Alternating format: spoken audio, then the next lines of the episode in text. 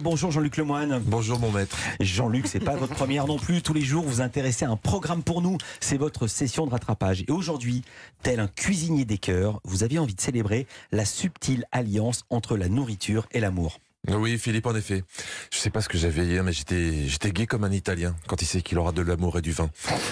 Donc, je me suis replongé dans la telenovela qui allie avec bonheur l'amour et les matières grasses. L'ombre du mensonge sur IDF. mais- oh là, quel bonheur. Ah, on est content. ouais. Ouais, J'en ai déjà parlé dans Oui. cette émission, mais comme aujourd'hui il y a Héloïse Goua qui d'habitude fait la maline avec ses séries à ne pas manquer, moi je voulais lui montrer ce que c'était une série qu'on pouvait manquer, c'est pas grave. hein. Alors pour ceux qui auraient raté le premier épisode, Ah. un petit récap. hein. Previously on l'ombre du mensonge. Valdirène qui vit avec sa mère avait quitté Carlito pour une raison bien simple. Tu es en train de me larguer simplement parce que le type est plus riche Non, aussi parce qu'il me paye des frites. Beaucoup de frites avec des steaks, tu comprends Voilà, vous remettez Oui. Eh ben, j'ai voulu voir la suite, hein, euh, car on n'a pas vu pareille qualité de dialogue depuis bien longtemps. Bon Félix, n'alimente pas le feu, je sais que la mèche est déjà allumée, mais évite de souffler dessus. Ah, Alors, si- si je peux me permettre, c'est pas très gênant de souffler sur les mèches.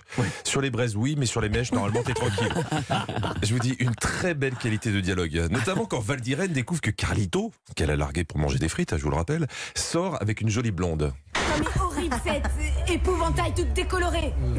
Oh, perdu, je me teins pas les Ma cheveux. chérie, je connais les teintures. Je m'y connais en coiffure, je m'y connais en cheveux, je m'y connais en racines. Et toi, tu te teins la tignasse parce que je vois le cuticule de tes pointes. Vu Toi, tu te tiens, tu te- tu te tiens la tignasse, car je vois le cuticule de tes pointes.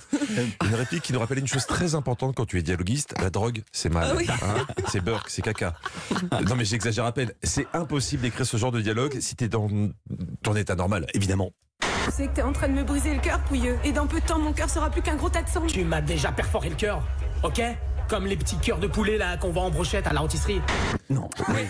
Des petits Et cœurs de ils- poulet. Ils sont super forts sur les métaphores euh, Ouais, culinaires. ex- exactement. Ils font Ouais. une fixette dans cette Mais série surtout- et toujours sur les métaphores alimentaires. Vous avez raison, Stéphanie. Là, par exemple, Valdirède est- est très mécontente car sa mère a un amant et elle a peur que celui-ci prenne sa maman pour un beefsteak. Ne me demandez pas pourquoi. Ah non, mademoiselle, je ne suis certainement pas qu'un pauvre petit beefsteak pour lui. T'es pas un beefsteak, c'est lui. Il est très malin. Jamais je n'ai vu une personne mentir à autant de gens. Et toi, t'es une omelette baveuse qui s'écrase quand il arrive. on va faire un petit quiz. On va s'amuser deux secondes parce que j'avoue, on, on se perd un peu dans l'intrigue. Ouais. Et aussi pour voir si vous suivez. D'après vous, au fond d'elle, Valdirène pense que sa mère est un beefsteak ou une omelette baveuse. Une omelette baveuse. omelette baveuse. Bah Qui oui, fuit. Bah, Une omelette, une omelette baveuse. Vous êtes sûr Oui. Euh, Bien sûr. On vérifie.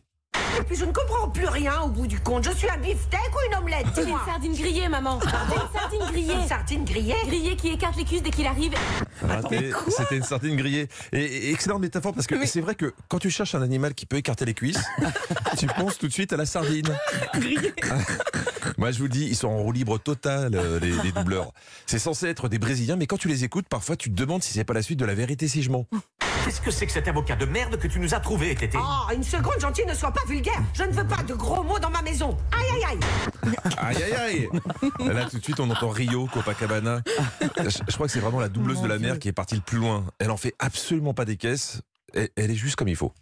Maman, tu peux descendre, s'il te plaît J'ai besoin de te parler. Oh, Valdirène Mon Dieu, quel manque d'éducation, chérie. Est-ce que tu es obligée d'appeler ta mère comme ça Enfin, Valdirène, en criant comme une dingue.